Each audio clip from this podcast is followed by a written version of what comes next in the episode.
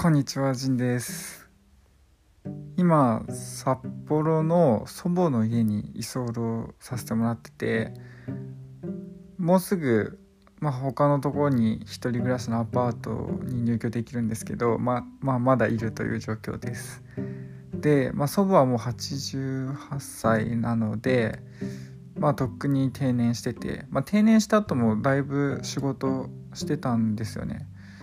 まあ、70ぐらい以上までは仕事してたのかな、まあ、ずっと仕事してたんで、まあ、普通の人はまあなかなかね定年後の生活っていうのはしてなかったと思うんですけど今は完全に、まあ、もう88ですからねその老人として老後の生活をしてますと。でまあずっとテレビを見てるんですよね。で私はテレビってずっとない生活をしてて、まあ、なんかこうずっとテレビを見る人っていうのをこう、まあ、自分の父親もね無職が長くてで本当ちょっとねもうあれなんで一日中テレビを見てるなっていうのは実家に帰るたびに思ってたんですけどこの父方の母にあたる祖母もねあのずっとテレビを見てると。まあテレビ家族なんですかねって感じなんですけどまあとりあえず一日中テレビを見ているんですよね。でも私も基本的にはそのリビングではまあいないんですけど、まあ、朝ごはん昼ごはん夜ごはんは、まあ、自分が今居候させてもらってるし、まあ、料理が好きなんで自分が作って2人で朝昼晩って食べてるんですがあとまあちょっとその走ってくる時とか、まあ、帰ってくる時とかもまあちょっともう耳も遠いからね帰ってくるのに帰ってきてよとか。まあまあそんな感じでまあ一応やっぱ交流があるわけじゃないですか。でまあずっと一人で寂しかっただろうしねもうその、まあ、旦那旦那っていうかまあ 自分から見たら祖父が亡くなってからかなり経ってる10年以上経っててまあすごいもうコロナでねなんか全然誰も人と会ってないって言ってて久しぶりな来客なわけですね私が。孫である私が。だからちょっとせっかくなんでなるべく会話の時間もねこう持とうと思ってあのまあたまに一緒にこうテレビ見てね話したりするんですよね。でそう朝昼晩と。であとたまに一緒にテレビも見てて思うのが朝昼晩テレビのニュースって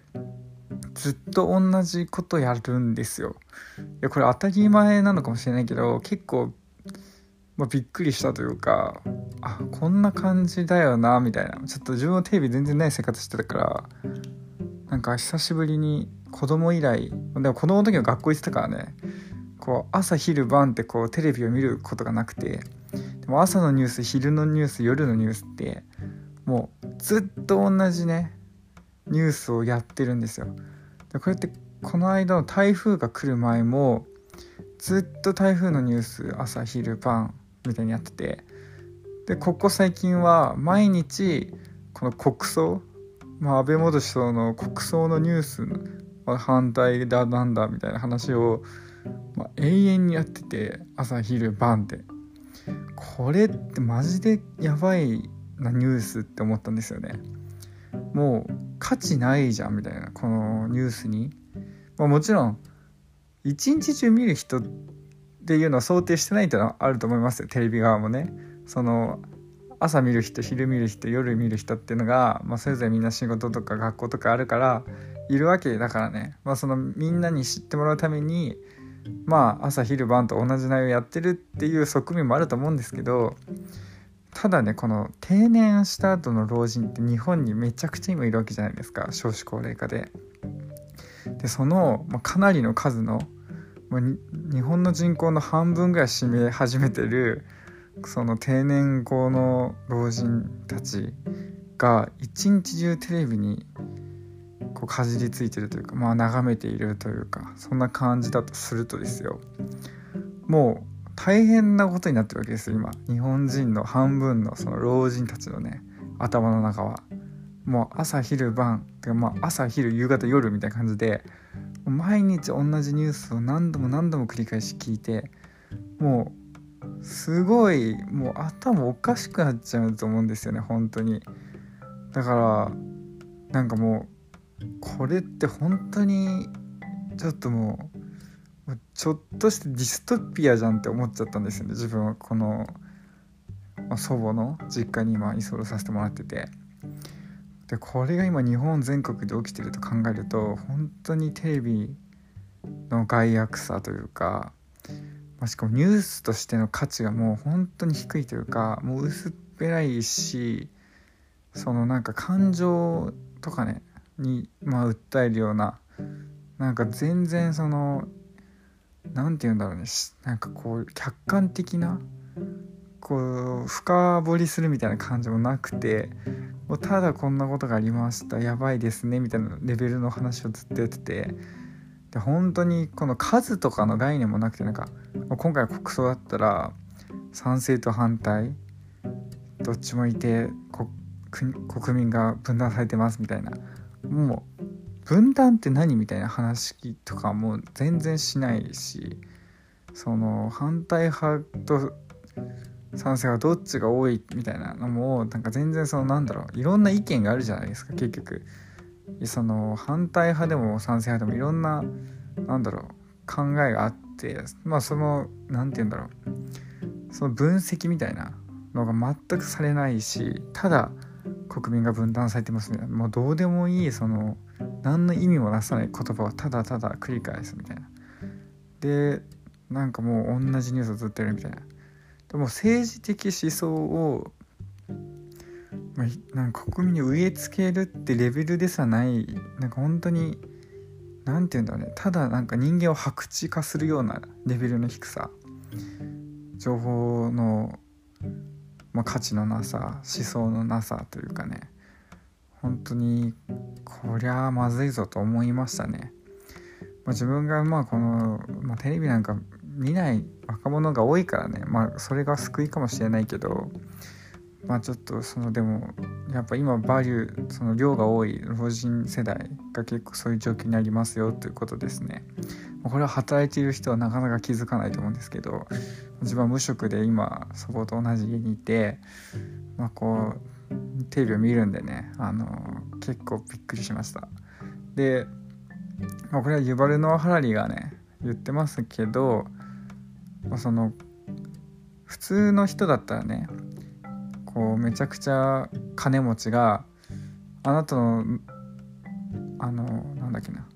100ドルあげるのであなたの頭を洗脳させてくださいみたいな。私の政治的思想や、まあ、企業理念その商品にか商品を好きになるようにあなたの頭を洗脳させてください100ドルあげるのでって言われたら、まあ、普通の人だったら断りますよねと。だけど世の中の金持ちは頭を使って別の言い方をしますとあのこのテレビを買うとあの毎日いろんなエキサイティングなニュースとか CM が見れます。ただで見れますみたいな感じで売ってくると。でそうするとみんな「あ俺も俺もそれ欲しい」って言って買うということなんですよね。つまり、まあ、自ら進んで洗脳されに行っているということなんですけど、まあ、だからただの情報っていうのは危険ですよね。ただでもらえる情報は危険であのやっぱお金を払った情報を信じた方がいいと。なぜならただってことはあなたの意識をしゅこう収集しようとしてるというかあなたの注意を買おうとしてるというか。まあ、それによってまあ人の注意目を集めてそこに CM とかねいろんな政治的理念を混ぜ込むことで、まあ、利益を得てますよと、まあ、だから注目というのは資産だからね。ただで与えてはいけないよっていう話なんですよね。だから、まあ、お金を払って信用できる情報をもらいに行きましょうという話なんですけど、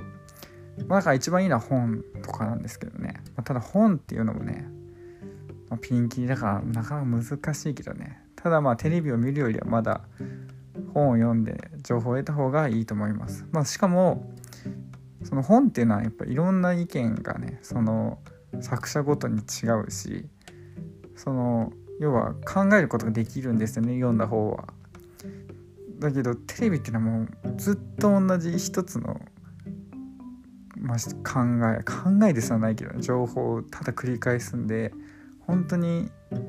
何て言うんだろう思考力がもう落ちちゃうというかなんかもうバカになると思うんですよね。だからとりあえず情報は本で手に入れた方がやっぱいいなと思いました。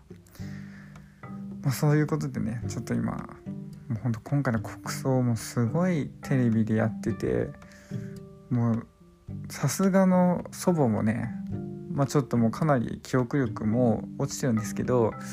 毎日毎日そ国葬のニュースでやってるからもういい加減に国葬が終わってほしいと国葬が終わればもうこのニュースももう終わりだなって感じでだいぶ嫌気さしてるんですけど、それぐらいなんか人の感情を逆なでするような報道だしねなんかもう気分悪いじゃないですか。その反対派の映像もまあなんかこれ理論的な反対の言説とかじゃなくてなんかこう鳴り物鳴らして更新したりねなんかただもう反対って言ってる映像をただ流すみたいなもう聞いててなんか不快っていうかね。だからもうそれを見てる老人もそこに特にイライラしてるんじゃないかなと思いますけどね。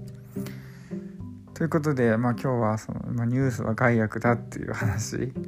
まあ、あとは本を読みましょうっていう話ですかね。まあちょっと